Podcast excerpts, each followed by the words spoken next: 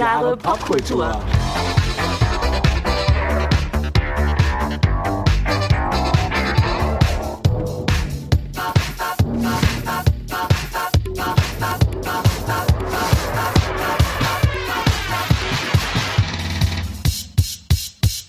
Herzlich willkommen zu 1000 Jahre Pop. Kultur.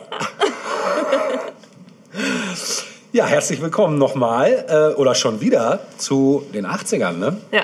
Wir können sie noch nicht ganz abstreifen. Nein, wir hatten es ja schon gesagt, es wird ein Addendum geben, ein Addendum geben. Vielleicht sogar mehrere. Auf ewig. Auf Addendum Erstmal ein Schlückchen Kaffee. forever. Ja, Ja. Kaffee bin ich dabei. Äh, mit, äh, ähm, wie sagt man, ähm, Koffein oder ohne? Kaffeehag? Kaffee Haag, Mhm. ähm, also dein Kaffee, Ja, schmeckt wie, äh, Jakobs. Grün. genau, ach so, mit der, ach so. Ja, und deine Gardinen, sind die mit Ado gewaschen worden? Ähm, da ich keine Gardinen so. habe, Wo lebst du denn? Außerhalb der 80er? außerhalb der Ah. 80er, wobei ja, so an der Schwelle zwischen 70er und 80er. Ach so, ja? Ah ja, gut. Dann Da bleiben wir da doch mal direkt. Jalousien. Jalousien, wie man hier alten- zu sagen pflegt. Genau, ne? Jalousien. Ihr wisst ja, eigentlich heißt es Jalousien. Aber Heißt es, ne? ja. Das Und Joghurt heißt auch Joghurt und nicht Joghurt. Joghurt, nee, das sag Nee, ich auch nicht. sagst also du nicht? Joghurt möchte ich nicht. Nein, Nee, nein. aber sagt man hier Sagt durchaus man, in ja, unserer Gegend, ne? Joghurt. Jalousien und Joghurt. Ja, und Schwatz, Oh, Chaiselong. wenn man dann eine hat. Ja, wenn man eine hat, was Eine war das Schwatze. eigentlich nochmal? Ist das nicht so eine ähm, Liege? Eine Ottomane? Ja, sowas in der Ja, Art, genau. okay. Mhm. Übrigens auch ein Begriff, den ich erst in meiner Fotoausbildung gerafft habe. Ottomane, du dachtest immer, es wäre ein Typ, ein Ottomane halt, ne? Kein Egomane, sondern Ottomane. Ja. Genau. Ja, also wir haben noch einiges zu erzählen zu den 80ern. Das haben wir letztes Mal schon gemerkt. Und dementsprechend, wie das bei allen unseren Jahrzehntfolgen so ist, gibt es ein Addendum.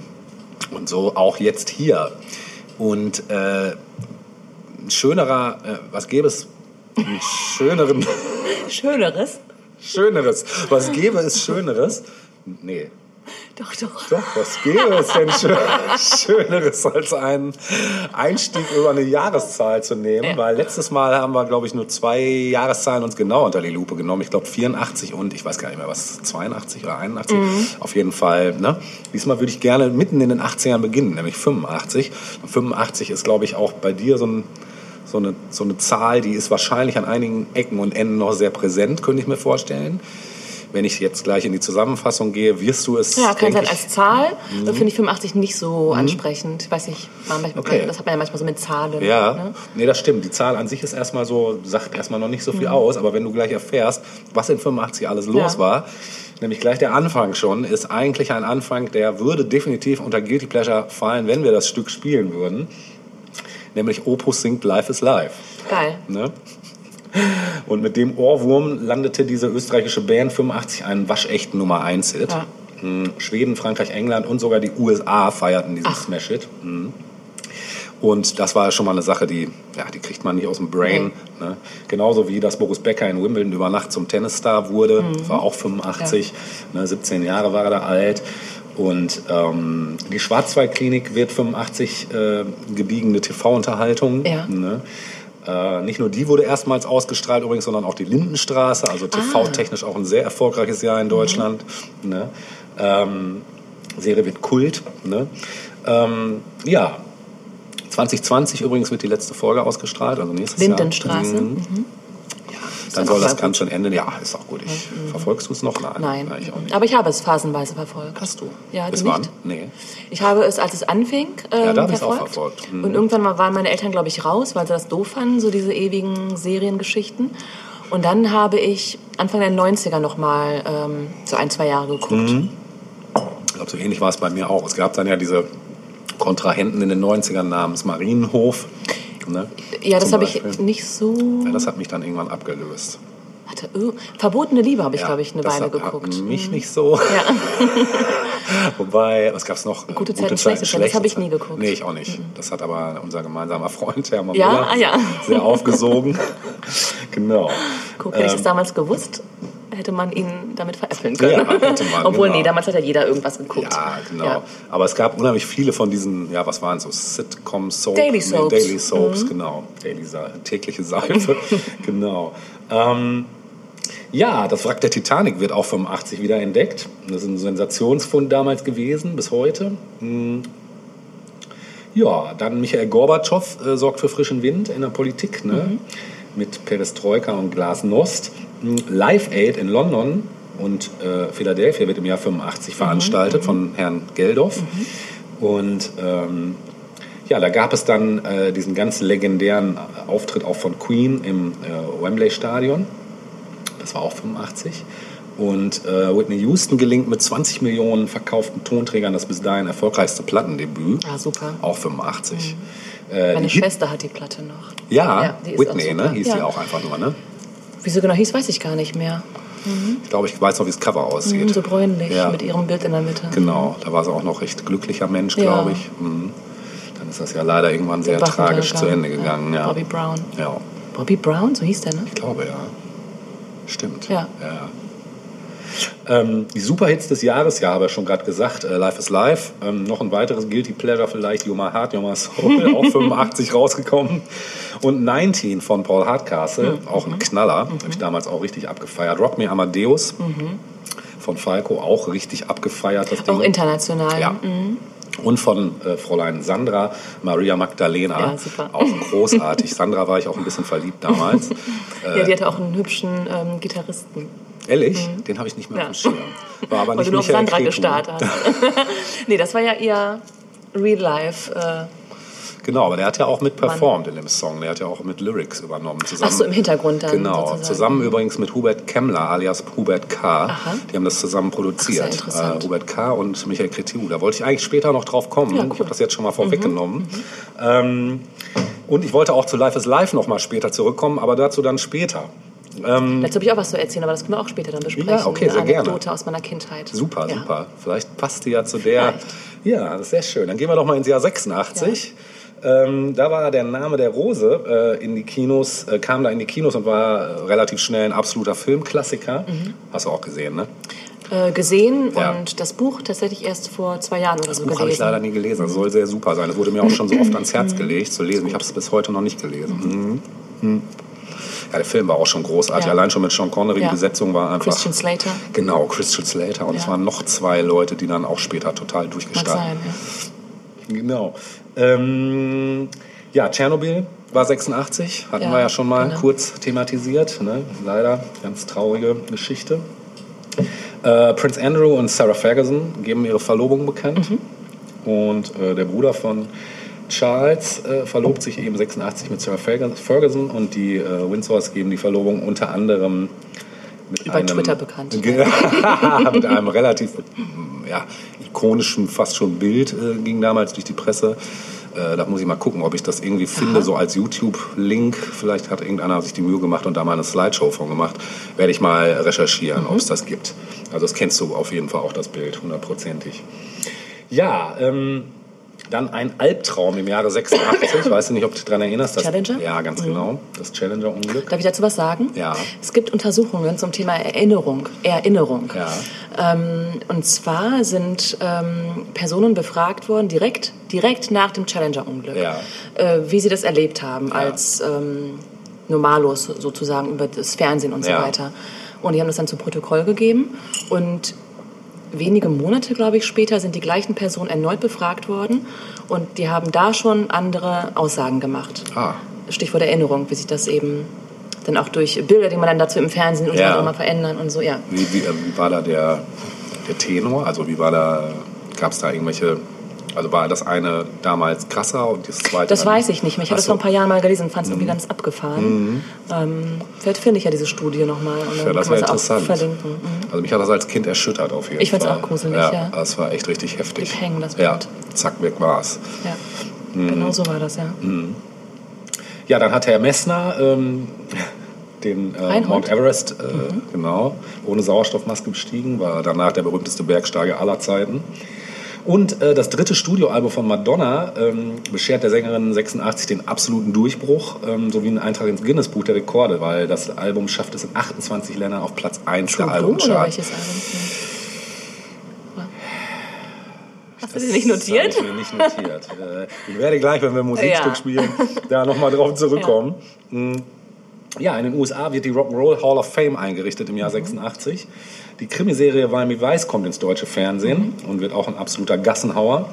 Durfte ich damals natürlich nicht sehen, Ja. habe ich aber trotzdem. Heimlich unter der Bettdecke mit meinem Schwarz-Weiß-Fernseher. Genau. Und das Musical Phantom der Oper von Andrew Lloyd Webber wird auch 86 Mhm. uraufgeführt. Die Superhits des Jahres sind nochmal von Onkel Falco Genie, wo du mir ja freundlicherweise die Maxi-Singles zu hast zukommen lassen. Mhm. Ähm, Midnight Lady von Chris Norman und Lessons in Love von Level 42. Äh, Sam Cooks Wonderful World stammt eigentlich von 1960, schafft es aber 86 auf Platz 6. Äh, warum? Werbung? Genau. Welche? Äh, Levi's? Natürlich. Genau. Siehst du, du weißt auch noch einiges. Ähm, ja, das war erstmal so zusammengefasst, diese beiden Jahre. Mm, Nicht Die schlecht. schon eine ganze Menge ja, an wirklich krassen Sachen Ja. einfach An bleibenden Sachen Ja. auch mitgebracht haben. total, ja. Die Strahlung von Tschernobyl haben wir bis heute. Ja. Also das ist schon, Manche holen sie sich heutzutage direkt ab. ja, mein Bruder zum Beispiel. Was? Er war kürzlich da. Nein. Ja, Ich dachte, sowas machen nur Verrückte. ja passt ja. ja. Erzählst ist mir später im. Off nochmal. Mhm. Oje, oje. Er ist hingeflogen, ja. Genau. Ähm, ja, das erstmal zu diesen beiden Jahren. Ich würde erstmal ähm, die Staffel abgeben Mhm. Ja. an dich. Merci. Ähm, habe mir nochmal angeguckt, wir hatten ja schon äh, für die 60er Jahre geschaut, was denn so gegessen wurde. Und auch in den 80er Jahren hat man nicht gehungert, äh, teilweise schon, äh, aber man hat auch kräftig Andere- zugelangt. Ja. Und ähm, bestimmt wirst du dich auch noch gut erinnern, was so äh, Lebensmittel... Hits waren jener Zeit. Also ich will jetzt gar nicht unbedingt auf bestimmte Produkte eingehen, es sei denn, du hast irgendwie was dazu beizusteuern und sagst, das war, Also mir das fällt- habe ich ständig gegessen. Wenn ich an die 80er denke, Ja. fall, mir fällt mir spontan immer Langnese ein, weil die Ja. Werbung auch so präsent ist Ja. noch. Also das komplette Eissortiment von Langnese war einfach Kannte man auswendig, ja, ne? Komplett. Ja, genau. Es Also, fiel mir dann auch noch ein, dass dann ja zum Beispiel, ich weiß nicht, ob das überall so war, deutschlandweit in Kinos, als dann Ja. die Langnese-Werbung kam, die ja auch immer ein Knaller war, ja, ne? hat man sich mal drauf gefreut. Genau, und ne? dann kam immer ein Eisverkäufer noch. Äh, Es war, äh, Stimmt. war in allen Städten War so, oder? Ja, ja, auf jeden Fall. Es ist heute teilweise sogar noch so. Ne? Es gibt manchmal wirklich noch Manchmal gibt es ein Päuschen, Ja, oder ähm, das, dass man dann genau. kurz rausgehen kann, um sich sein Eis zu holen. Das Licht noch mal kurz an. und ja, dann, ah, das jetzt Cornetto doch endlich so. an. Ja, nee, aber ein paar laufen noch und holen sich Genau, was. genau. Ja. Ach ja, ein Eis. Das ja. hatte ich ganz vergessen. Ja, was man sonst nie isst, Genau. dann isst man es. Ja, heute ist Ben und Jerry, ne? stimmt, stimmt. Ähm, ja, aber ähm, es, das, die 80er Jahre waren das Jahrzehnt, äh, in dem Tiefkühl- und Fertigprodukte Oh. aber so richtig reingehauen Ja. haben. Also ähm, die gab es natürlich auch schon vorher, aber nicht so verbreitet wie in den 80er Jahren. Ja. Ähm, beispielsweise die Tiefkühlpizza. Oh. Die, die erste gab es ab 1970 tatsächlich schon. Sag es, war es Dr. Oetker schon? Naja, also du bist dann nicht äh, ganz, äh, also 1970, glaube ich, weiß ich nicht, wer damit angefangen hat, aber Ja. 1985, also unser Jahr, Ja. das du gerade schon genannt hast, kam Dr. Oetker mit der Restaurante-Pizza raus. Ach, echt? So lange Und die hat alles schon? verändert. Ja, also von da an ging es ab, alle haben nur noch Pizza in den Ofen geschoben. Und ähm, Wagner hat aber im gleichen Jahr nachgezogen. Ja. Und äh, bis heute sind es ja, die zwei führenden Tiefkühlpizza-Marken, muss man sagen. Wir kommen ja aus der Stadt des Doktors. Ne? Also Richtig, insofern, wir haben das genau. natürlich hautnah hier erlebt. Genau. Weißt du denn oder kannst du dir vorstellen, was bis heute die beliebteste, der beliebteste Belag auf einer Pizza ist? Tiefkühlpizza. Also ja, also ich, ich tippe mal, Hm. es ist jetzt nur Mutmaßung, aber ich tippe mal, dass es die langweilige Salami-Pizza äh, ist. genau die ist es. Ist das nicht merkwürdig? Ja, strange. ich kenne niemanden, der Salami-Pizza Nee, isst und trotzdem nicht. ist es die beliebteste. Versuche immer zu meiden. Ja, was, ist, was magst du denn an Belag? Boah, also ich bin da ja sehr experimentierfreudig durchaus auch. Also Mhm. ich mag zum Beispiel gerne auch mal, wenn Hähnchen da drauf ist. Ach, oder, echt? Ja, interessant. oder wenn es jetzt ein Klassiker ist, dann liebe ich Thunfischpizza, die finde ich großartig. Äh, ich mag aber auch einfach eine nur mit, mit was weiß ich, Fungi oder mit Spinazi, Spinaci. ähm, äh, oder, ach, also es gibt wenig, was ich da nicht mag, muss Ja, ich ehrlich sagen. Was hast du denn für ein Favorite? Also, die gibt es leider nicht äh, unbedingt als Tiefkühlvariante, aber ich mag ähm, die mit Sardellen. Ey, das ist meine Favorite-Pizza. Ja, Sardellenpizza ne? oder am besten noch Super, Kapern da oder? drauf. Ja. Kapern, die kann irgendwer anders dann essen. Ehrlich? du dann. ja. Echt? Okay. Mhm, ja. Aber Oliven dürfen mit drauf sein? Nein, das ist doch das gleiche in grün. Oder schwarz. in schwarz, genau. Und schwarz haben wir ja schon drüber gesprochen. So, also ich finde, äh, nee, Oliven. Geil, das hat ist mich ja bisher nie abgefahren. jemand von äh, dazu bekehren können. Ich finde immer, diese Konsistenz ist, als würde man in einen Delfin beißen. Ich habe noch nie in einen gebissen, aber vielleicht mache ich das. vor. Nein, genau. also das ist nichts für mich, aber äh, eben wie gesagt, mit Sardellen finde ich super. Geil, das ist abgefahren. ich Geil kenne finde sonst ich niemanden, der dann, so wenn, dann so, wenn dann so Rucola mit bei ist, Mhm. also äh, eher schlicht und ein bisschen Parmesan drüber gestreut, Geil. ist super. Knoblauch natürlich nicht zu Super, vergessen. muss rein, ja. Lecker. Einfach um das Aroma ja. nochmal Überhaupt rauszustellen. Meeresfrüchte finde ich geil auf Finde ich auch geil. Das sind so meine zwei Favorites, Aber ich abgefahren, weil ich glaube auch eine, eine Sardellen in Tiefkühl wird auch nicht geil sein. Also kann ich mir nicht vorstellen. Stimmt. Ne, weil die müssen frisch recht. sein. Ich glaube, wenn die TK sind, dann ist das Ja, schon nur noch halb geil. Ja, das stimmt. Ja. Also habe ich auch noch nie gesehen. Gibt es, glaube ich, Nee, noch nee, nicht. Meeresfrüchte gibt es ja, ne? Ach, gibt Meeresfrüchte es? Pizza, ja, von Froster. Die ist ja richtig schweineteuer. Ah, okay. Ich habe auch gleich ein bisschen Schleichwerbung gemacht. Also ich finde aber auch eine TK Meeresfrüchte Pizza ist einfach auch nicht das gleiche wie eine Weil richtige. es zu wässrig ist, oder? Ja, weil einfach das vieles verliert einfach das Aroma, so Muscheln oder so. Ne? Was ich zum Beispiel an Meeresfrüchten nicht so gerne mag, sind diese Saugnapfarme von Kalamaris. Ja, die Das sind ist- zu hart, ne? Nee, Das das ist so wie so. Zahnstocher, Ja, das ja. ist so, als würde man auf irgendwas von Katjes beißen, was aber irgendwie falsch fabri- fabriziert wurde und dann kommt man da nicht so Ja, durch. Und Delfine und Katjes auf Pizza. Ja. das sind so real Meeresfrüchte. genau. Ja, wie gesagt, also die war der Mega-Renner. Ja. Aber auch andere Sachen wie Tiefkühlbaguettes beispielsweise. Ja. Bistro. Äh, Bistro, genau. Oder äh, Fischstäbchen, Ja, Spinat mit dem Blub, ganz Ja.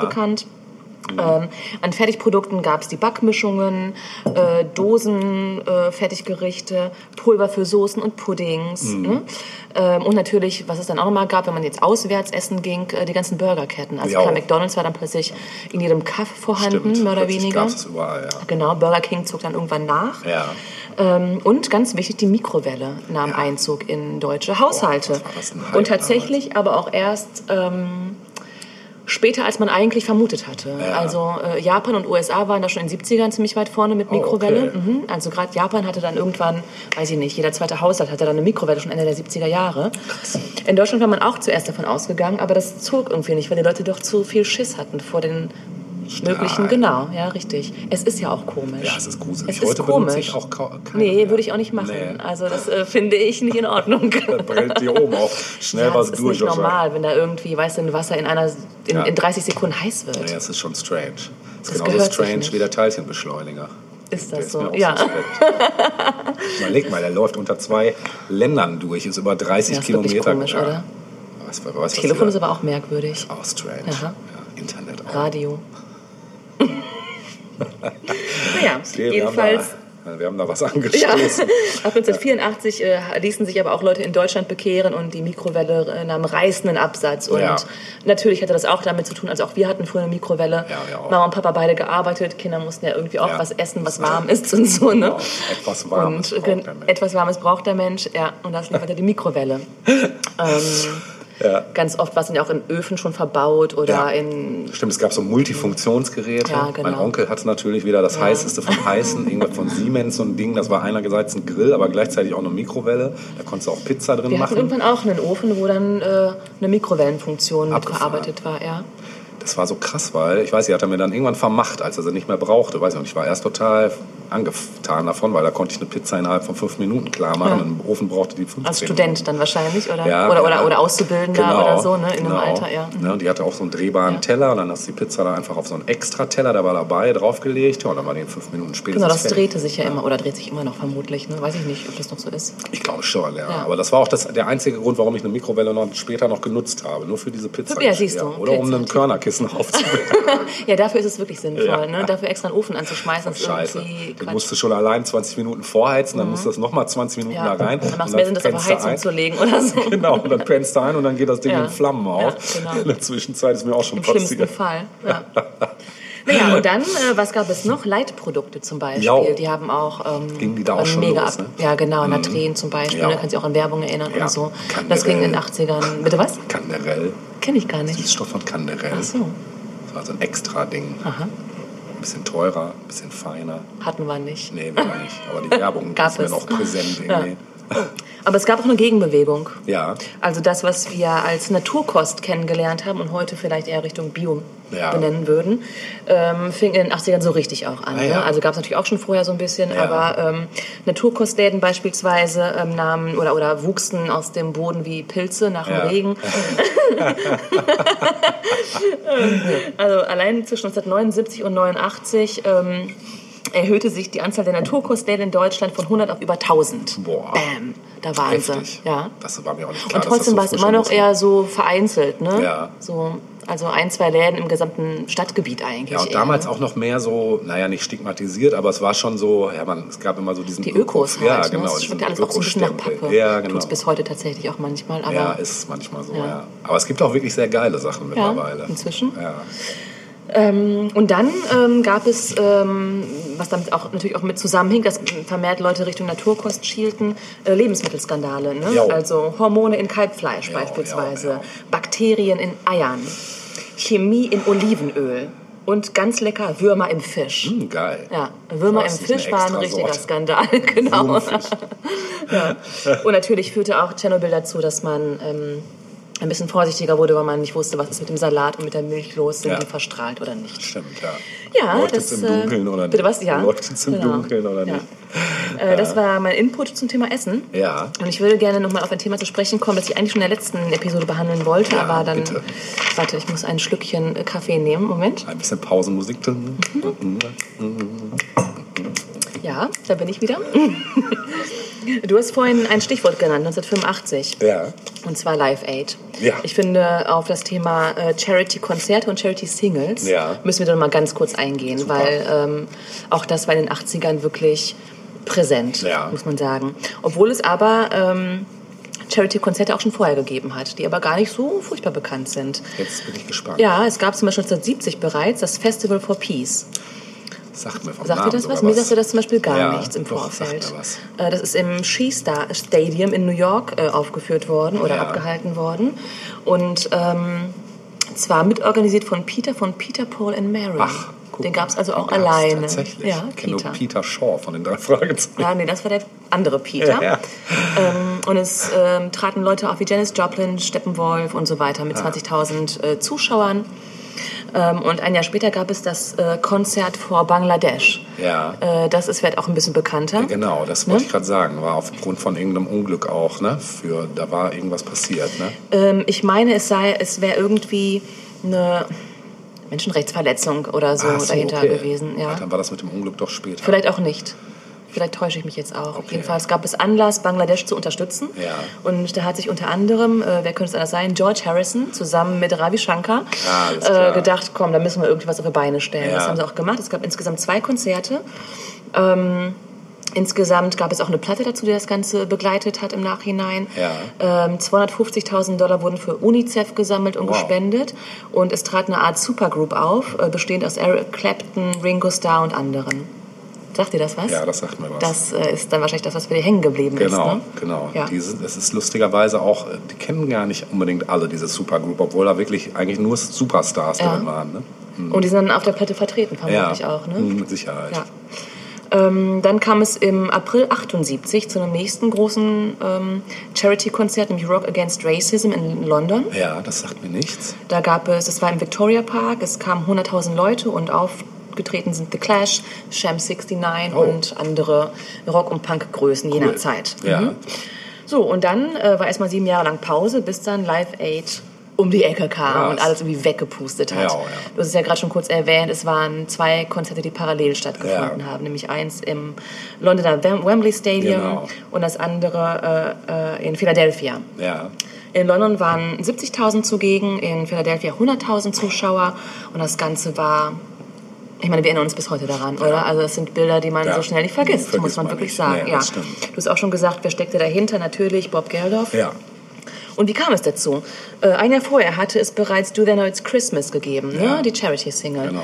ähm, um die Hungersnot in Äthiopien finanziell ein bisschen abzumildern. Mhm. Ähm, oder ja, da ein bisschen unterstützend zu wirken für die Menschen dort. Und dieses Lied war einfach super erfolgreich. Ähm, und als dann Culture Club ähm, bzw. Boy George ähm, das Stück aufgeführt hat, äh, bei irgendeiner Sendung, keine Ahnung, ähm, ging das Publikum mega ab, hat mitgesungen und da kam die Idee auf, dass Boy George meinte, ey komm Bob, ähm, da, daraus muss man noch was machen. Das ist ein Momentum im Moment mit dieser Single, ne? äh, können wir daraus nicht irgendwie was Größeres stricken. Und so war die Idee, die Idee eines Konzerts geboren. Ähm, das Ganze fand statt ähm, mit zehn Wochen Vorbereitung. Relativ gering, muss man eigentlich Ja, sagen, wenn man bedenkt, was für ein mega Aufwand das gewesen sein muss, allein technischer Art. Ja, ne? Wahnsinn. Äh, wirklich Wahnsinn. Bob Geldof und Mitch Hewer, den wir ja auch noch Ach, kennen. Ne? mal, genau, die beiden waren die Ultravox. Federführenden. Ja. richtig. Und ähm, insgesamt gab es eine Milliarde Zuschauer weltweit. Äh, in 110 Ländern wurde das äh, Konzert Krass. live oder die beiden Konzerte live übertragen. Ja. 13 Satelliten wurden dafür aufgestellt.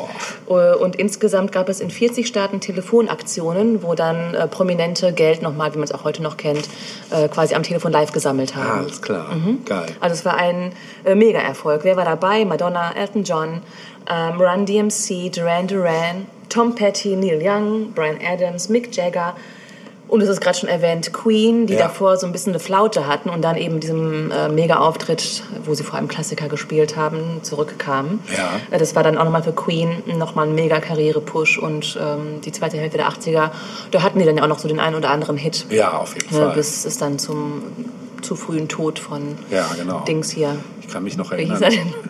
er denn? Freddy. Freddy. Alter. Ich kann mich noch erinnern, da. Ende der 80er oder Anfang der 90er kam The Miracle raus, Miracle? die Platte, das Ach Album. so, siehst das Album, okay. Das war noch so, das habe ich noch mitgenommen, weil das war noch ziemlich cool. Und ich glaube, danach kam dann schon Innuendo und ich glaube, das war die letzte. Mhm. Die war dann schon, fand ich nicht mehr, die war auch noch bestimmt gut, waren noch ein paar bekannte Dinger noch drauf. Aber ähm, da merkte man auf jeden Fall auch schon so allein performance-technisch und stimmtechnisch, dass er so schon so dem Ende zuging. Ne? Zwei Freunde von uns, die wahrscheinlich nicht namentlich genannt werden müssen, Ja. möchten, ähm, hatten ja eine Phase, ich weiß nicht, was immer noch so ist, die ja wirklich ähm, immer, wenn Queen auf irgendeiner Party lief, Ja. äh, die Party verlassen Ja, haben. ja, kenn das- ich, die beiden Freunde. Kennst du, ne? Würde ich wahrscheinlich ähnlich handhaben, wobei Die haben das konsequent, glaube ich, dann auch durchgezogen. Ja, also ich meine, man muss schon sagen, ich meine, die Band ist schon, die, die haben schon einiges geleistet für die Pop- und Rock-Historie, Ja. definitiv. Und Freddie Mercury sowieso, wahnsinniger, wahnsinniger Frontman, Performer, ja. ja. unglaublich einfach. Aber klar, irgendwann war es einfach an einigen Stellen auch so durchgenudelt und ausgelatscht. Und Ja. manche Sachen kann man einfach nicht mehr, also kann ich auch nicht mehr ertragen. Aber es gibt durchaus immer noch so ein paar Stücke, die ich wirklich auch immer noch geil finde, die so Ich zum find- Beispiel Under Pressure mit David so, Bowie guck, zusammen. das mag ich gar nicht so. Ah, okay. Ich stehe auf die Schnulze We Are the Champions. Das mag ich zum Ja, Beispiel. ne, das mögen, glaube ich, viele nicht, weil ich finde das einfach super. Das war so ein Ding, genau. Das ist auch halt auch so sehr tot gespielt, Ja, meiner. Meinung nach. Ja. Aber gut, das sind die meisten Queen-Songs. Ne? Also auch Under Pressure ist natürlich tot gespielt. Show must go on. Show Must Go On, genau. Das war wiederum auf der Innuendo, ne? Das war, Das war ja auch das letzte von, Stück, genau. das vor ähm, Freddys Tod, Genau. glaube ich, ne, veröffentlicht wurde. Richtig, das war auch, glaube ich, noch eins der Oder kurz Dinger- danach sogar, ich weiß es gar nicht. Das weiß ich auch nicht. Das weiß ich auch nicht genau.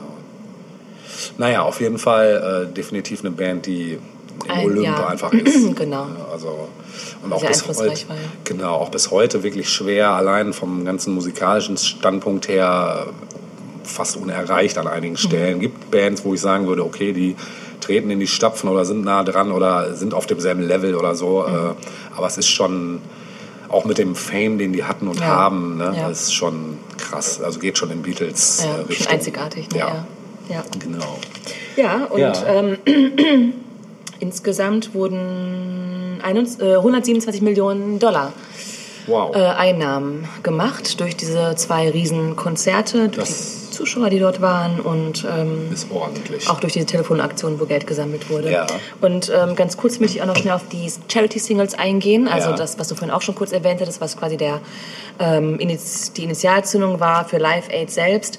Ähm, Do They Know It's Christmas 1984, im November 84 von Band Aid aufgenommen, Ja. ähm, geschrieben von Bob Geldof und Mitch Ure, also da haben wir ihn wieder, die Ja. beiden haben das zusammengeschrieben. Ey, was der alles geschrieben hat. Ist, äh, abgefahren, oder?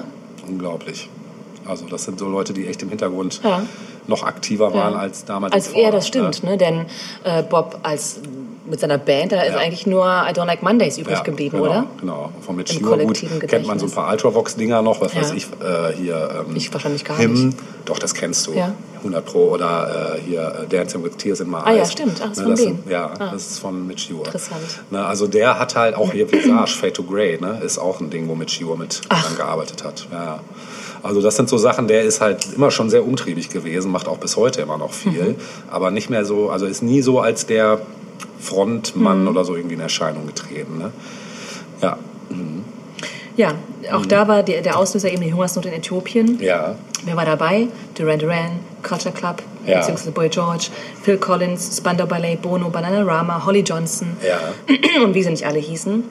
Und äh, bis Weihnachten alleine, also zwischen November und Dezember 84, ähm, verkaufte sich die Single 6 Millionen Mal. boah, Ja, sie ist ähm, bis heute die bestverkaufte Single Ja. der 80er, nee, ah, sorry, der 80er. Also sie ist die meistverkaufte Single der 80er Ja. in, den, äh, im, in UK. Krass. Mit insgesamt 11,7 Millionen Exemplaren. Ja. Also die Single der 80er für England. abgefahren. Zu Recht, muss Ja, man sagen. ja, auf jeden Fall. Auf jeden Fall. Ein Jahr später zogen amerikanische Künstler nach mit. We Are the World. Ähm, USA for Africa die, äh, hieß äh, die Zusammenstellung an Künstlern. Natürlich, Michael Jackson und Lionel Richie waren diejenigen, die das Ganze auch mit ähm, vorangetrieben haben. Ja. Ähm, die Idee dazu kam aber von Harry Belafonte, der ja auch schon in den Ah. 60ern als Aktivist ähm, sich hervorgetan hat, nicht nur als Musiker. Ja. Und produziert von niemand Geringerem als Quincy Jones. Ah, okay, krass. Es gibt da, und das werden wir sicherlich verlinken, ähm, eine tolle Doku, wie, das, wie, wie die Aufnahmen entstanden sind. Geil. Denn man fragt sich natürlich, wie ist eine Riege an Leuten wie Stevie Wonder, MJ, Paul Ja. Simon, Cindy Lauper, Tina Turner, Diana Ross, Bruce Springsteen und so weiter. Ja. Wie konnte man all diese Leute in ein Studio Ja. äh, bringen? Das ist schon Äh, krank, ist schon krass. ja, ja. Was man genutzt hat, war die Verleihung der American Music Awards. Ah, okay. Und nach der Verleihung sind alle nochmal ins Studio gestapft, also am gleichen Abend faktisch, um dort das Stück aufzunehmen. Abgefahren. Super, ja. Heute machst du eine Skype-Konferenz. Alle schicken ihr Demoband und am Ende Genau. wird es irgendwie zusammengebastelt. Genau. Ja. Ja. Äh, Das Stück verkaufte sich insgesamt 20 Millionen Mal, also nochmal ein ganzes Stück weit mehr.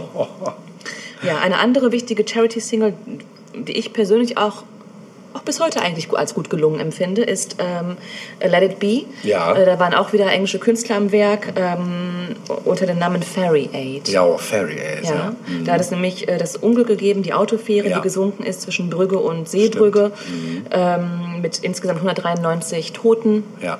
Und da wurde dann eben Geld gesammelt. Das war eben 1987. Dabei waren dann Paul McCartney selbst, Ja. ne? klar, als Stimmt, äh, ja. Autor von Let It Be. Ja. Boy George, Nick Cayman. Also es waren vor allem Leute, die in dem Jahr Popstars waren. Ja. Also Nick Cayman, Ja. Mark King, Andy Bell, Pepsi und Shirley. Ah, krass, Gary Moore an der Gitarre. Geil, ja. Äh, Kate Bush, die tolle Kate Bush und einige andere. Das Video selbst finde ich auch mega geil, weil da einfach auch nochmal die coolsten der coolen der Szene irgendwie vertreten sind. Curiosity Killed the Cat zum Beispiel, die dann irgendwie bei der Aufnahme äh, rauchen und äh, Bier trinken. es hat einfach was. Also ähm, ja, das werden wir auf jeden Fall auch verlinken. Das ist äh, ein Bild für die. Götter tatsächlich. Und äh, wie ich auch finde, eine ähm, wirklich gelungene Adaption des Stücks. Ja. Äh, vor allem auch durch Boy George, muss Ja. man sagen, der da echt nochmal Qualität reinbringt. Definitiv, Ja. ja. Geil. Ja, das war der Bereich Charity äh, auf der Bühne und im Studio. Ähm, ich würde auch jetzt gerne ein erstes Musikstück Stück, Stück spielen wollen. Ähm, das hat irgendwie gar nichts äh, mit dem Thema zu tun, äh, stammt aber aus den 80er Jahren und zwar von 1989 und ist ein Stück, das eigentlich schon die 90er Jahre stark vorwegnimmt, Ja. äh, weil es stilprägend war für viele Britpop-Bands. Klar. Ähm, das Stück ist von der Band Stone Roses Oh, die 1989 ihr Debütalbum rausgebracht haben, Ja. obwohl es sie auch schon längere Zeit vorher gegeben hat. Ähm, das Stück, das wir jetzt hören, ist eine Single, die 1989 rausgekommen ist, nämlich Made of Stone. Oh, cool. Lange nicht gehört. Jetzt aber. Schöner Song. Ja. Viel Vergnügen.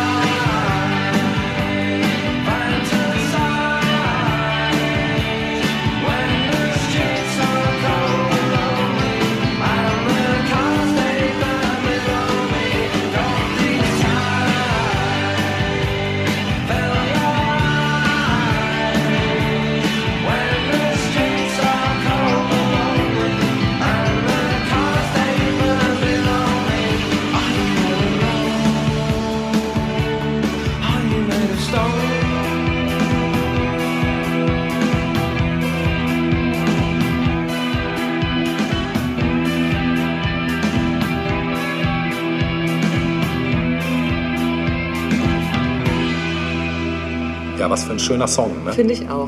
Äh, auch vor allen Dingen krass, weil jetzt, wo du es sagtest, ich wusste nicht, dass das schon Ende der 80er war. Ich dachte, hätte jetzt auch eher so auf 90 oder 91 ja. getippt. Also das Album ist von 89, die Ja. Single selbst ist auch 89 rausgekommen. Ähm, ich habe vorhin schon oft gesagt, ich hätte tatsächlich lieber eigentlich ähm, was anderes vom Album Ja. gespielt. Ähm, die Single ähm, I Wanna Be Adored zum Ja. Beispiel hätte ich gerne gespielt, ist aber erst 91 als Single erschienen. Also ich, das Album scheint sich scheint ein bisschen Anlauf ge äh, gebraucht zu Ja. haben, bis dann auch alle anderen bereit waren für diesen Sound, sage ich mal. Ja. Aber man merkt schon, es nimmt wirklich ähm, das, was man dann als Britpop kannte, äh, krass vorweg. und ganz viele beziehen sich, also ich glaube, Liam Gallagher bezieht sich massiv auf das Album als Ja. sehr stilprägend und viele andere Leute Ja, passt auch. auch, ja. Passt total, Ja, ja. absolut. Und wie du auch schon gerade gesagt hast vorhin im Off, ähm, dass man den 60s-Einfluss auch stark merkt. Absolut, Und auch das ja. war ja bei Britpop so. Ja, stimmt. Stimmt. Ja, super. Also durchaus eine Band, die man nur empfehlen kann. Total. Stone Roses äh, haben einfach unheimlich viel losgetreten Ja. damals. Auch diese ganze Rave, Manchester richtig, Rave-Szene genau, genau. ne, hat sich drum geschart und Ja. so. Ne? Also es war schon eine sehr stilprägende Band. Ja. Ne? Haben sich auch, glaube ich, bis heute nie re re reunited. Ne? Nicht, dass ich wüsste. Mhm, Eine der wenigen. Mhm. Weiß auch nicht warum, aber gut, das ist ein anderes Thema. Ja. Äh, Ich möchte in diesem Zuge auf die Rubrik kommen, die ich letztes Mal schon äh, anklingen lassen habe, nämlich die vergessenen Perlen. Und äh, ich mache, habe ich dir ja schon erzählt, ich erzähle es euch auch noch mal mit meinem Bruder einmal die Woche, wenn wir es schaffen, ein Gathering, wo wir kochen und dann meistens endet das damit, dass wir uns auf YouTube Songs aus unserer Kindheit und Jugend vorspielen, die wir nicht mehr so präsent haben, Sachen, die aber trotzdem irgendwie noch so im Langzeitgedächtnis verschollen sind. Und uns ist aufgefallen, und das ist ja letztes Mal hatten wir ja schon das Thema, als es um Italo-Pop und so ging und Italo-Disco, dass das so in den 80ern war Musik aus dem Ausland präsenter, speziell Ja. Italien, also aber auch Frankreich. Also, Auch, ja. ne, also es gab auch unheimlich viele gute Sachen aus Frankreich, wo man auch heute nicht mehr so viel von mitkriegt. Und genau da möchte ich anknüpfen in Frankreich, weil in Frankreich gab es ja durchaus einige Stars, die auch heute noch ein Begriff sind, wie zum Beispiel Desireless. Ja, genau. ne, die hatte ja nun auch ein paar Hits äh, gehabt. Ja. Hm. Ich Voyage, möchte aber Voyage, ne? zum Beispiel, genau, oder John, ne, das waren Stücke, die einfach Mhm. Wahnsinn, also allein von der ganzen vom Songwriting her einfach völlig andere Welten als das, was hier so herkam. Mhm. Ähm, und das ähm, genau darauf möchte ich äh, kommen jetzt durch eine Künstlerin namens Jan Maas. Ich weiß nicht, ob dir der. Name noch was sagt. Äh, mir sagte der Name erstmal auch nichts mehr. Aber die Stücke von ihr äh, wirst du bestimmt noch kennen. Also das, was ich jetzt hier ausgegraben habe, war auch im Zuge unseres Rehearsals letzten Mittwoch war es, genau, wo wir gekocht haben und mein Bruder packte diesen Song aus und ich durfte nicht gucken und er machte ihn an. Ich dachte, ja, ich habe schon gleich die ersten Töne gehört. Ja, sicher kenne ich das, aber ich wusste nicht von wem Ja. und deshalb möchte ich es euch jetzt heute hier auch nicht vorenthalten. Äh, es werden heute noch ein paar Songs äh, aus der Verschollen und gut äh, Rubrik kommen. Dies ist der erste. Also jetzt kommt Jan Maas mit Johnny Johnny. Viel Spaß damit.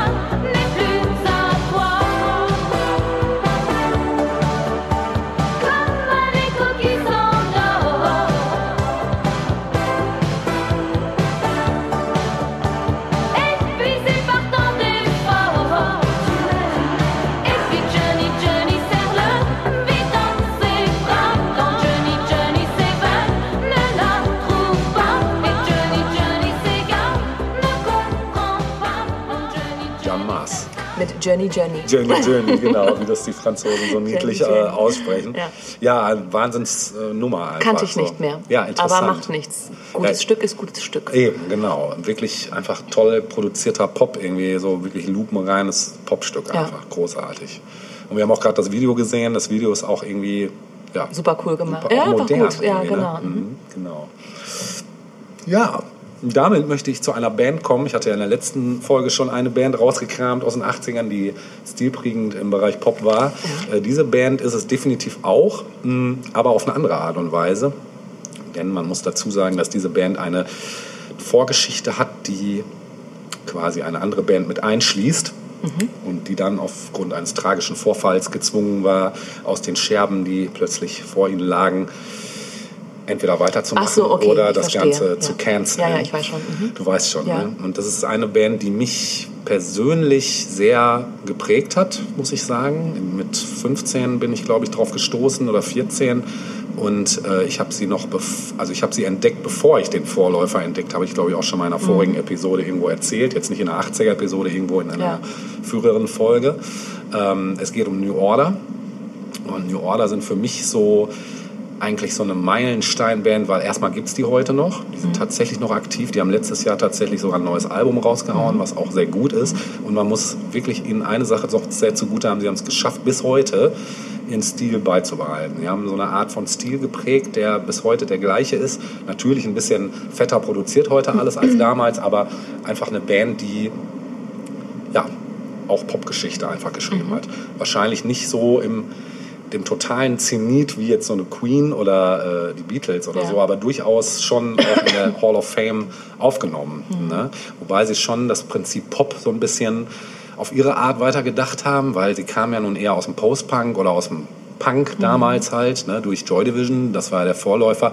Und das tragische Ereignis, dass Ian Curtis sich eben nach einer Show dann das Leben genommen hatte, da standen sie dann da und ja, waren jetzt, machen wir weiter oder lassen wir es bleiben. Ähm, äh, man muss sagen, äh, bekannt geworden sind sie natürlich durch Blue Monday. Klar, das Stück kennt Ja. jeder. Ne? Das ist also auch eine der meistverkauften Maxis aller Zeiten. Ähm, das war auch die erste Platte, die ich von denen hatte. Und dann eigentlich bin ich erst näher eingetaucht in die Materie, als ich dann feststellte, wow, die haben ja noch viel mehr geile Songs gemacht. Und bin dann über so eine Compilation, die hieß Substance, ähm, da waren sämtliche Singles von Anfang der 80er bis, ich glaube, Mitte, Ende der 80er äh, drauf. Und die habe ich mir damals geholt und dachte, boah, unglaublich. Und ja, dann habe ich mir eigentlich erst so nach und nach immer mehr Alben auch zugelegt und festgestellt, wow, was für eine geile Band. Und dann auch erst habe ich mich mit der weiteren Geschichte befasst und bin dann erst auf Joy Division gestoßen. Äh, jedenfalls war es so, also im Mai 80 hat sich der damalige Sänger äh, Ian Curtis, also von Joy Division, eben das Leben genommen. Und ähm, Die drei verbliebenen Bandmitglieder haben dann aus Respekt ihr Versprechen eingelöst und haben sich unter dem Namen New Order neu formiert. Was ja auch namenstechnisch schon irgendwie rauszuhören Ja. ist. Erst die Freudendivision und dann der neue Auftrag. Ähm, Star Wars, A New Order. Genau. genau. Ja, dann hat der Gitarrist Bernard Summer, der äh, hat dann die Rolle des äh, Frontsängers übernommen, was schon ein Bruch an sich war, denn klar, die Stimmen sind unterschiedlicher, konnte es nicht sein. Der Ian Curtis hatte eine sehr, ja, eine sehr markante Ja. Stimme auf seine Art. Äh, Bernard Summer hat auf seine Art auch eine sehr markante Stimme. Er hat nämlich eine sehr brüchige Stimme, die im Gegensatz zu dem Ian Curtis ähm, schon so wirklich der Unterschied ist klar zu hören. Ähm, und hat dieses Prinzip dieses eigentlich nicht singen Könnens aber so kultiviert, dass es so super eine Einheit mit der restlichen Musik eingegangen ist, dass es einfach ja, genial weitergeführt wurde, das Thema. Äh, sie haben natürlich dann auch viel mehr Elektronik eingesetzt, viel mehr Keyboards waren dabei. Ähm, die Bandbesetzung ähm, blieb aber gleich. Also es äh, blieb bei Peter Hook am Bass, Stephen Morris am Schlagzeug und Gillian Gilbert an den Keyboards. Und ähm, heutzutage ist, glaube ich, jemand anders äh, an den Keyboards, genau, weil Gillian Gilbert hat die Band irgendwann 2004 oder so verlassen, äh, aufgrund einer Krankheit ihrer Tochter. Äh, jetzt, seit 2011 ist sie wohl wieder dabei. Ähm, genau. Die ersten Veröffentlichungen von New Order waren stark von Joy Division geprägt und verbunden. Äh, zwei der Kompositionen stammten auch noch von Ian Curtis, wurden auch noch gespielt eine ganze lange Zeit. Ähm, und dann später verband Haben die nahtlos weitergemacht? ja. Und später verband eben New Order die Wurzeln des New Wave äh, mit der Anfang der 80er immer relevanter werdenden elektronischen Dance Music. Und das war halt eine Sache, die hat damals noch niemand so in, dem, in der Form gemacht. Da war New Order wirklich äh, stilprägend auch und die haben sich da hatten da keine Berührungsängste, das miteinander zu verkoppeln, was aber auch geil ist. Und das ist mir auch aufgefallen, als ich diese Substance LP mir angehört habe, weil es war sehr viel eben, was ich so aus dem Bereich von Acid House oder so kannte. Und dann geht es eben ja, wenn man weiter gräbt, findet man auch heraus, warum das so war, komme ich gleich noch zu. Äh, wie gesagt, größter Erfolg war Blue Monday 83, ähm, ist bei dem Label Factory Records erschienen und ähm, war so der größte finanzielle Erfolg. Äh, allerdings blieb der ein Stück weit aus, weil das Cover ähm, in Form einer Floppy Disk gestaltet war und sehr, sehr aufwendig war und auch sehr teuer. Somit sind die ganzen, Oje. die Kohle, die reinging, ging eigentlich direkt in das Cover wieder, ist gleich wieder aus dem Fenster rausgeflogen. Äh, und später erst, also Jahre später, wurden durch mehrere Neuauflagen dann erst schwarze Zahlen geschrieben. 86 wurde dann bei dem äh, Album Brotherhood die beiden musikalischen Ansätze Rock und Dance äh, auf zwei Albenseiten aufgetrennt. Da war also die eine Seite eher rockig, die andere Seite eher elektronisch, was auch eine coole Idee war. Ähm, und darauf zu finden war zum Beispiel die Single Bizarre Love Triangle. Äh, auch ein wahnsinns geiles Stück, werde ich auf jeden Fall auch verlinken. Dann erschien 87 die Single True Faith, die war auch nochmal ein richtiger stimmt, Gassenhauer, auch super geiler Song. War Platz 4 in den britischen Charts und 8 in den deutschen Singlecharts. Ähm, ja, und zeitgleich damit erschien dann diese Substance, die Compilation der bis dahin veröffentlichten Maxis. Und äh, die war deshalb besonders interessant, da keine der ersten New Order Singles auch äh, auf einem Album erschienen waren. Die waren also alle losgelöst davon erschienen. Äh, ja, und Anfang 89 erschien das äh, Studioalbum Technik, äh, was teilweise auf Ibiza aufgenommen wurde und den dortigen Dance Club äh, Ästhetik und Acid House äh, inspiriert war.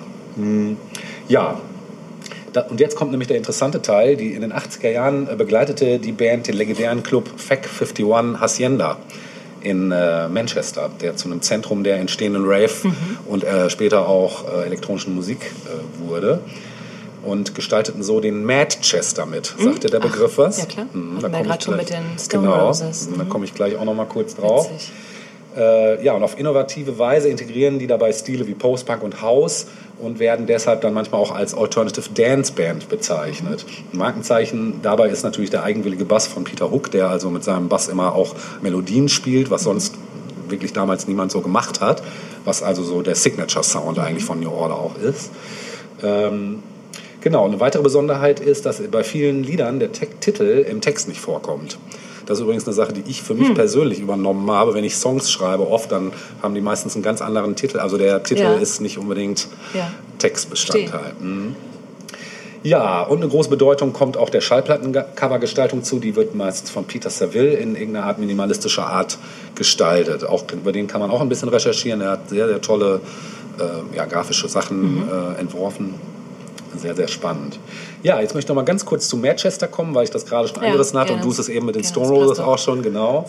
Äh, Das ist eine musikalische Bewegung, die eben in der britischen Musik in den späten 80ern und frühen 90er Jahren vorherrschend war. Und das war eine Mischung eben aus Independent, Psychedelic und elektronischer Tanzmusik. Und in äh, vielen Fällen entstand sie aus einer damals neuen Kooperation zwischen Gitarrenbands und Dance-Music-Produzenten, die sowohl Elemente der Klasse, des klassischen Indie-Rocks als auch angesagter Dance-Tunes eben beinhalteten. Ja, und das geografische Zentrum dieser Musik lag tatsächlich eben in Manchester und eben in diesem Club der Hacienda. Und die bekannten Bands aus der Zeit sind, wie du schon äh, eben vorweggenommen hast, die Stone Roses, die Happy Mondays, Inspiral Carpets, Primal Scream, Charlatans, The Farm, James, New Order ähm, und 808 State oder A Guy Called Gerald. Das waren dann eher elektronische Acts, mh, die auch bis heute teilweise Ich noch wusste nicht, dass. James schon da angefangen Ja. haben. Ich dachte, ich habe die, ja, interessant. W- Wusste ich auch nicht, Ja, mhm. aber ist Waren schon tatsächlich dabei, so. ne? Ja, waren schon dabei. Ja, Mitte der 90er ebbte die Welle dann so ein bisschen ab. Äh, und auch das Label Factory Records, was dann pleite ging, äh, war sicherlich auch ein Mitgrund dafür. Mhm. Ähm, Gibt es übrigens auch eine sehr tolle Doku, also es ist eigentlich ein Doku-Drama, weil es ist nachgedreht, also es Mhm. ist keine klassische Doku, die das Also eher ein Film auf Richtig, wahren, genau. Also auf Tatsachen beruht. Genau, der heißt 24 Hour Party People, schon mal gehört? Nein, gar Ah, sehr empfehlenswert. Werde ich auf jeden Fall verlinken. Ja. Ich schicke dir den Link Auf schon mal vorab, Fall. weil das Ja. Mhm. ist ganz großartig. Da erkennt man auch, wie eingewoben New Order eben in diese Hacienda und auch in Factory Records eigentlich waren, dass das eigentlich ein riesen Mhm. Also es geht um die Kollektiv Manchester-Szene ja, oder so? genau. Es Ja, geht um cool. Mhm. den Club, es geht auch um Asset House, was später da entstand in, in, in der Hacienda und so. Und ähm, das ist äh, wirklich, wirklich sehr, Mhm. sehr spannend und sehr, sehr cool. Auch mit den Happy Mondays, die also so völlig äh, degeneriert da immer durchtrotten und äh, der Sänger, der eigentlich gar nicht klar kam, aber irgendwie da halt immer so der, der, der, die Rampensau Mhm. quasi des, des Ganzen war. Ja, ähm, die Musik wurde dann in Europa auch unter dem Begriff Manchester Rave äh, oder Mhm. kurz halt Rave äh, bekannt. Und um das eben international besser vermarkten zu können, benutzten einige Plattenlabel einen Trick. Zur gleichen Zeit gab es meist äh, illegale Techno-House-Partys und die wurden in der Szene als Rave bezeichnet. Und die findigen PR-Strategen behaupteten in ihren Pressetexten, dass auf diesen Raves der Manchester Sound gespielt würde und dass die Künstler dort live spielen würden. Europaweit wurde ja übel. ja, das ist schon hart. Ne? Und europaweit wurde dieser Hype in den Medien wiedergegeben und vielerorts geglaubt. Und in Deutschland äh, brachte sogar das Magazin Specs eine Sonderausgabe mit dem Titel Rave Illusion raus. Erst Mitte der 90er berichteten unter, an, berichtigten unter anderem 808 State und KLF in zahlreichen Interviews diesen KLF Irrtum. gab's ja auch, ne? KLF war The auch Farm so, ja auch Genau, so, The ja. Farm, ja. Genau. Ja, und auch Asset House und diese ganzen Clubströmungen sind halt alle dort in der Hacienda mehr oder weniger entstanden. Ja, das dazu. Jetzt kommen wir natürlich nicht drum rum, wir müssen was von New Order spielen. Ja, gerne. Aber da ich mich da sehr schwer tue mit der Entscheidung, kommst du ins Glücksfee. Ich darf lö nicht lösen, sondern Du losen. darfst losen. Ja. So. Natascha, dann zieh dir doch mal eine. Ja, mache ich. Spannung steigt. Was ist das denn? Ich glaube, das soll eine Eins sein. Warum ist die spiegelverkehrt? Aber es ist eine Eins. Also ich weiß nicht warum. Eine spiegelverkehrte Eins, Verdammt. Leute. Das war jetzt gerade ein Zaubertrick, muss ich sagen. Vielleicht, vielleicht ist die aus. Nee, man kann es drehen und wenden, so, wortwörtlich. so könnte sie eine Eins sein. Ja, das stimmt, das stimmt. Vielleicht scannen Vielleicht wir es und packen es in Anhang oder so in die Also Linkliste. es, du musst zustimmen, es ist definitiv keine Zwei oder eine Drei. Das stimmt. Ne? ja. Genau. Wir hören jetzt die Eins. Wir hören jetzt die Eins und lassen uns mal überraschen, welcher Song das ist. Ja. Viel Spaß damit.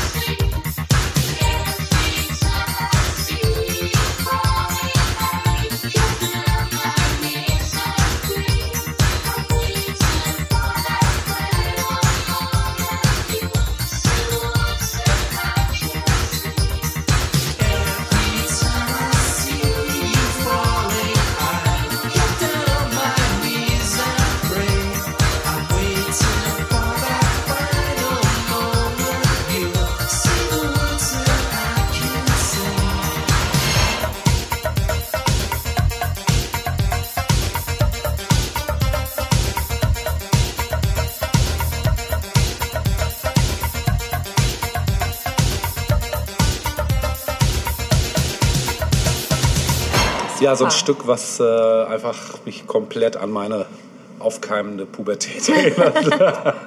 Sehr schön. ja, Ja.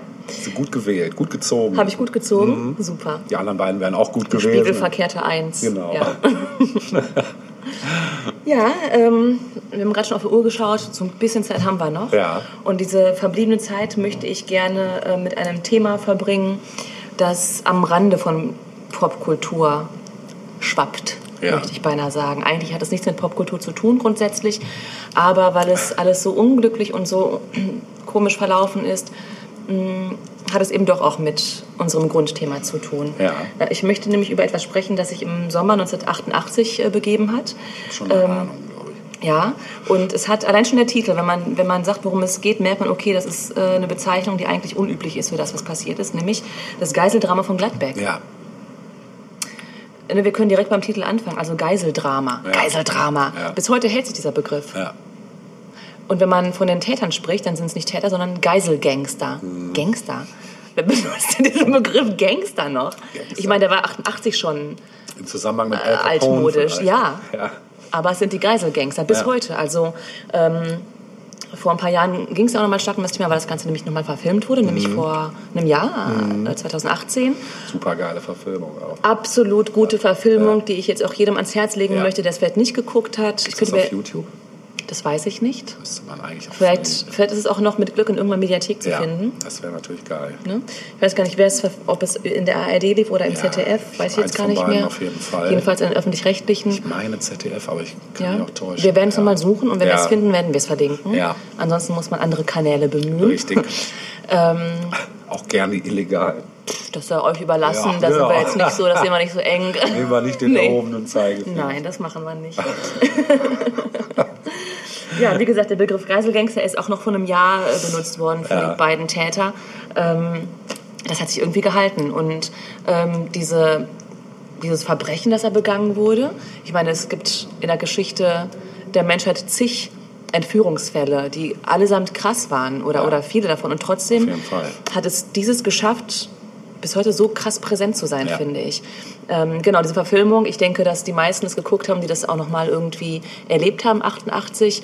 Ähm, vielleicht haben es Jüngere dann nicht mehr so auf dem Schirm gehabt und dann so ein bisschen an sich vorbeilaufen lassen, diese Ja. Neuverfilmung. Deswegen, ja, es sei wirklich mal jedem ans Herz gelegt. Ja, auf jeden Fall. Ähm, die einzige Kritik, die es dann eben gab zu der Verfilmung, kam tatsächlich von den Verbliebenen der Opfer sozusagen, nee, Hinterbliebenen sagt Hinter- man, ja, ne? genau, ja. nicht den den Hinterbliebenen der Opfer.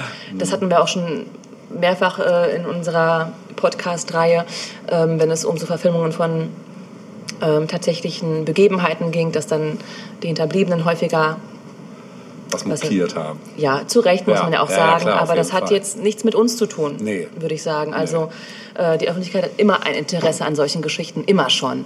Ähm, aber nichtsdestotrotz ist diese Verfilmung wirklich gut gemacht und ähm, hält sich krass detailliert an Mhm. Absolut, ja. äh, die Tatsachen. Absolut. Das ist wirklich gruselig erstaunlich. Also Das muss man dem auch zugute halten. Total, halt, mhm. absolut. So, was war passiert? Ähm, ich bin mir sicher, wie alt warst du? 88, da warst du äh, 15? gut im Kopf rechnen, ja. Ja. ähm, ja. Ähm, das heißt, auch das wird dich mitgenommen Ja, haben, denke Fall. ich. Ne? Also man hat das Allein die Bilder im können. Fernsehen waren einfach so surreal, Ja, genau. weil man hat das gesehen und man, Man dachte, war live äh, dabei. Ja, man hat erst, also als Kind, was heißt als Kind, als eben aufkeimender, pubertierender, äh, war das so unwirklich Ja. und gleichzeitig aber so präsent, dass man erst gar nicht geschnallt hat, wie kann das sein, dass Ja. das jetzt, also dass die jetzt da sprechen. Ja. Warum werden die nicht festgenommen? Genau. Warum ist dann nicht die Polizei und marschiert da rein? Genau. Äh, für alle, die dies nicht wissen, das Ganze fing an am 16. August 1988. Ähm, es war ein Dienstag, es war morgens und ähm, zwei Typen namens Hans-Jürgen Rösner und Dieter Degowski. Auch diese Namen wird man nicht so schnell Nee, vergessen, wenn man nee. sie einmal gehört Man hat. hat auch sofort die Fressen vor Augen. Absolut, man hat sie vor Augen. Die, war, die beiden waren damals Anfang 30 Ja, ähm, und die hatten sich äh, entschlossen, eine Bank zu überfallen. ja. Das haben sie dann auch gemacht und haben dann direkt äh, zwei Geiseln genommen, zwei Angestellte dieser Bank und ähm, forderten einen Fluchtwagen und Lösegeld. Äh, was ja erstmal nicht so furchtbar ungewöhnlich ist. Nö. Aber es fing schon direkt damit an, dass der erste Kontakt nach außen nicht mit der Polizei äh, stattfand, sondern mit der Presse. Und das war im Prinzip schon so der Anfang dessen, was da noch kommen sollte. Also die Presse hat, darauf kommen wir gleich noch zu sprechen, eine schreckliche, schreckliche Rolle in dieser ganzen Geschichte Ja. gespielt. ja. Also es ging schon mal so los, nur der erste Kontakt zur Presse. Ja. So, es zog sich dann bis äh, in den Abend hinein. Ähm, es wurden dann Fluchtautos zur Verfügung gestellt und ähm, auch Kohle zur Verfügung gestellt. Ähm, und die zwei verließen das Bankgebäude mit diesen zwei Geiseln und holten unterwegs noch die Freundin von Rösner ab und allesamt machten sich auf den Weg. Tja, wohin eigentlich? Es begann eine Irrfahrt, muss man sagen, Ja. durch die Republik. Ja. Die erste Fahrt ging Richtung Bremen und zwar über Hagen. In Hagen und das, finde ich, zeigt diese Verfilmung mal ganz deutlich, wo die überall Halt gemacht haben und völlig unbehelligt da äh, ihren Kram abziehen konnten. Ja, und die ja. haben erstmal in Hagen Päuschen gemacht für eine Kaffeepause. Ja, Das muss man sich mal vorstellen. Ja, ja. Da steigen die aus, äh, trinken Kaffee, äh, ruhen sich kurz aus. Man muss dazu sagen, dass sie zwischendurch auch schon mal in der Apotheke halt macht, um Aufputschmittel äh, klar zu machen. Ja. Also die Typen waren dicht bis zum Anschlag äh, und nur so konnten sie das wahrscheinlich bis zum Ende irgendwie durchziehen. Getrunken wurde zwischendurch auch immer, ne? Ähm. Genau, die haben erstmal alles so konsumiert, was es zu konsumieren gab, um irgendwie drauf zu bleiben. Ja. Ne?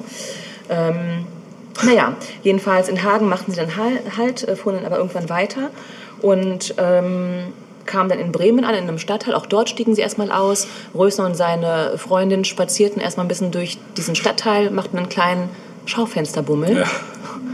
Äh, die Polizei krank. folgte ihnen tatsächlich. Die hatten nämlich diesen Wagen mit, nennt sich das, mit so einem Spähsender oder wie nennt sich das? Ja.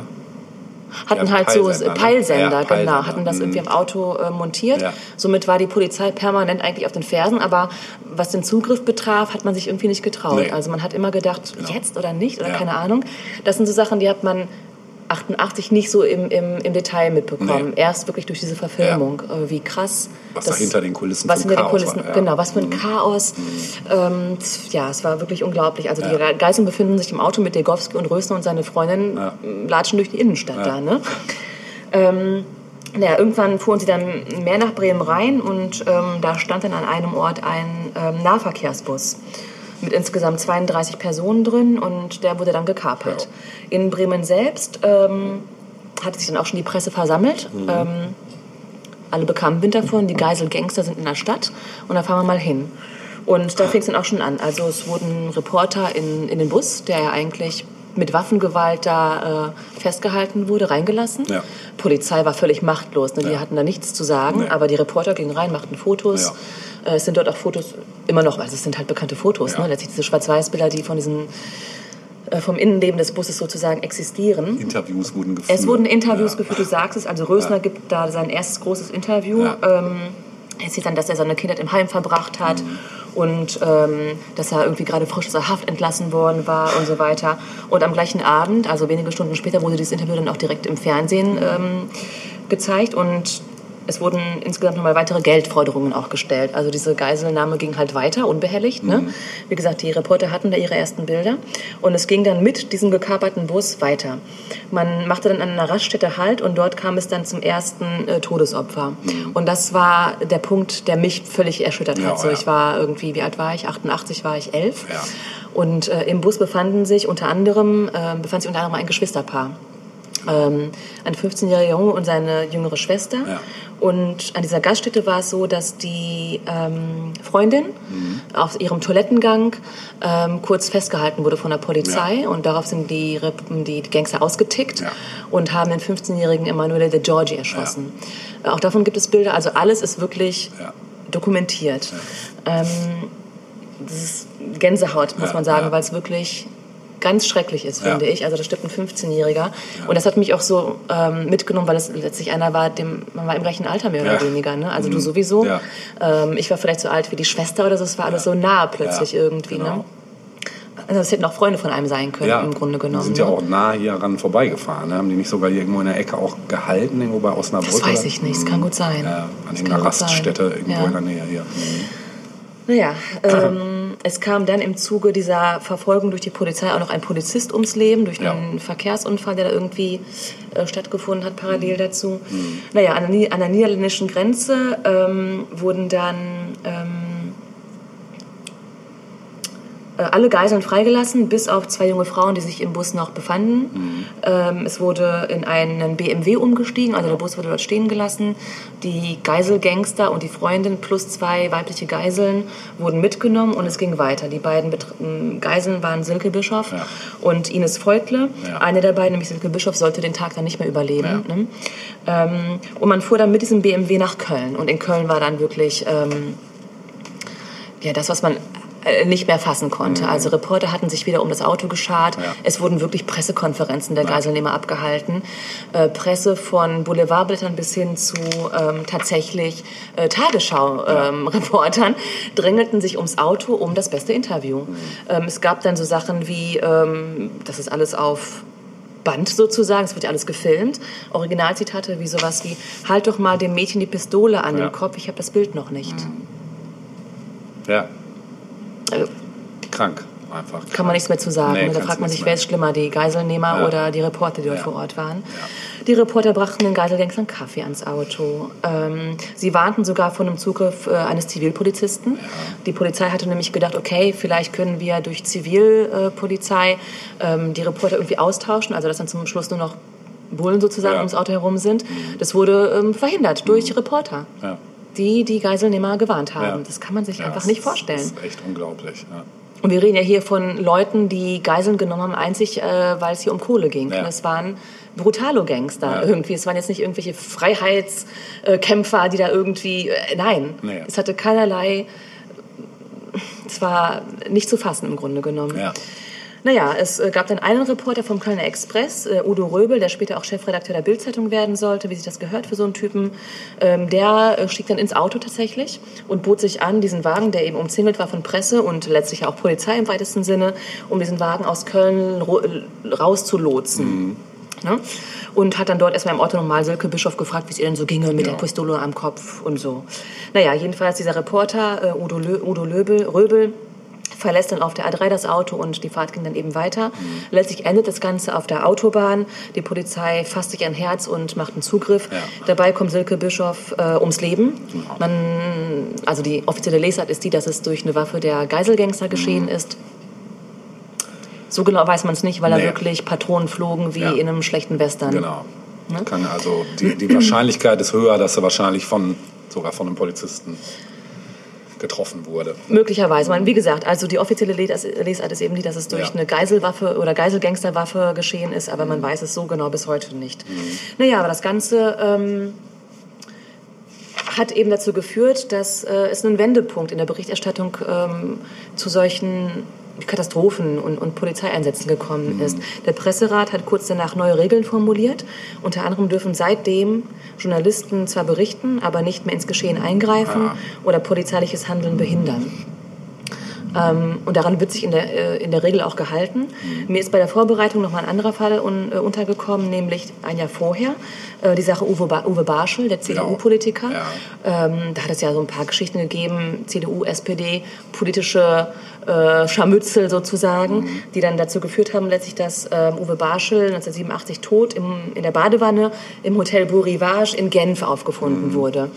Ähm, die Rede ist von Selbstmord, Suizid, aber so genau weiß man auch das bis heute Ja. nicht. Was ich, was ich daran nochmal krass fand jetzt im Rückblick war, dass es ein Foto des toten Uwe, Uwe Ja. Barschel in der Badewanne gibt. Ja. Ohne dass irgendwer was dagegen gesagt hätte. Nicht wirklich. Ja, ja, stimmt. Ja. Was ist mit Ethik? Was ist mit, äh, weißt du, also... Ja. Ja, alles Sachen, die danach erst diskutiert wurden, eigentlich, ne? So richtig, oder? Mir ist aber auch bis heute kein Fall bekannt, wo das so krass irgendwie Nee, gelaufen wäre. nee, also jetzt auch nicht. ähm, selbst in Zeiten des Internets Ja. von allen möglichen Plattformen, die Ja. eigentlich sofort draufhauen würden, was so Film und, und, und sowas betrifft, dass jetzt wirklich Tote so krass fotografiert werden und gezeigt werden, dass da eine Show gemacht wird aus ähm, Verbrechen und ähm, schrecklichen Unglücken. In der Form irgendwie nicht mehr so, Mhm. nee, oder? Wüsste ich auch nicht. Zum Glück nicht, ne? Ja. Also was es noch mal so im Ansatz gibt, ist eben die Sache, dass, ähm, dass wenn es auf Autobahnen beispielsweise zu Verkehrsunfällen kommt, dass dann eben mit dem Handy drauf gehalten wird. Mhm. Ja. Ne? Das geht so ein bisschen in so eine Richtung. Stimmt, oder auch diese IS-Geschichten da teilweise, ne? Wo Ähm, Stimmt, genau, genau, absolut, stellen. genau. Wobei das natürlich dann Gruppierungen sind, von denen Ja. erwartet man es nicht anders. Natürlich, ja. ja. Aber ich, ähm, dachte mir, das, das müssen wir eigentlich mal besprochen haben, einfach weil es weil da die Öffentlichkeit so krass äh, dran, dran war irgendwie quasi. Das war Reality-TV im Grunde Ja, genommen, bevor es ja. das in der Form gegeben das hat. Wort ne? gehabt ja, ja, genau. Oder auch beispielsweise, dass sich da eine Band gegründet hat, die sich Silke Bischof benannt hat. Ja. Die selbst haben das ja irgendwie damit begründet, äh, sie wollten ähm, das Opfer quasi ehren oder Ja. nicht in Vergessenheit geraten lassen, aber eigentlich ist es ein Unding, das macht man nicht. Also Ja. das macht man einfach nicht. Ja. Rammstein ist ein ähnliches Beispiel. Ja, ja, also Leute, ja. sucht euch mal einen anderen Namen, verdammt nochmal. Also Silke Bischof heißt wohl auch nicht mehr Silke Bischof, äh, die Band. Nee, Habe ich jetzt mal in der äh, Ja. Recherche gesehen. Naja, ja, das war nochmal mein Input, mein Input äh, zu einem etwas ernsteren Thema. Ja. Ich würde gerne mal einen. Möchtest du noch was dazu sagen? Äh, nee. Okay, ich dachte, du schaust, schautest gerade so. Ähm, Nee, alles gut. Ich, Ja, äh, ist alles dazu gesagt worden, alles, dazu? alles gesagt, ja. Ich würde das Ganze gerne mit einem Stück abschließen. Ja. Das passt jetzt inhaltlich nicht. Ich dachte mir nur, was richtig Fröhliches kann ich jetzt nicht spielen. ich spiele aber einen Klassiker Ja. äh, von 1982, der aber gar nicht so sehr als Klassiker bekannt ist im normalen, sag mal, Ja. Mainstream-Musikgedächtnis. Äh, ist ein Stück, das äh, in den 90ern auch noch viel in Clubs gespielt wurde, das du Ja. auch sehr gut kennst.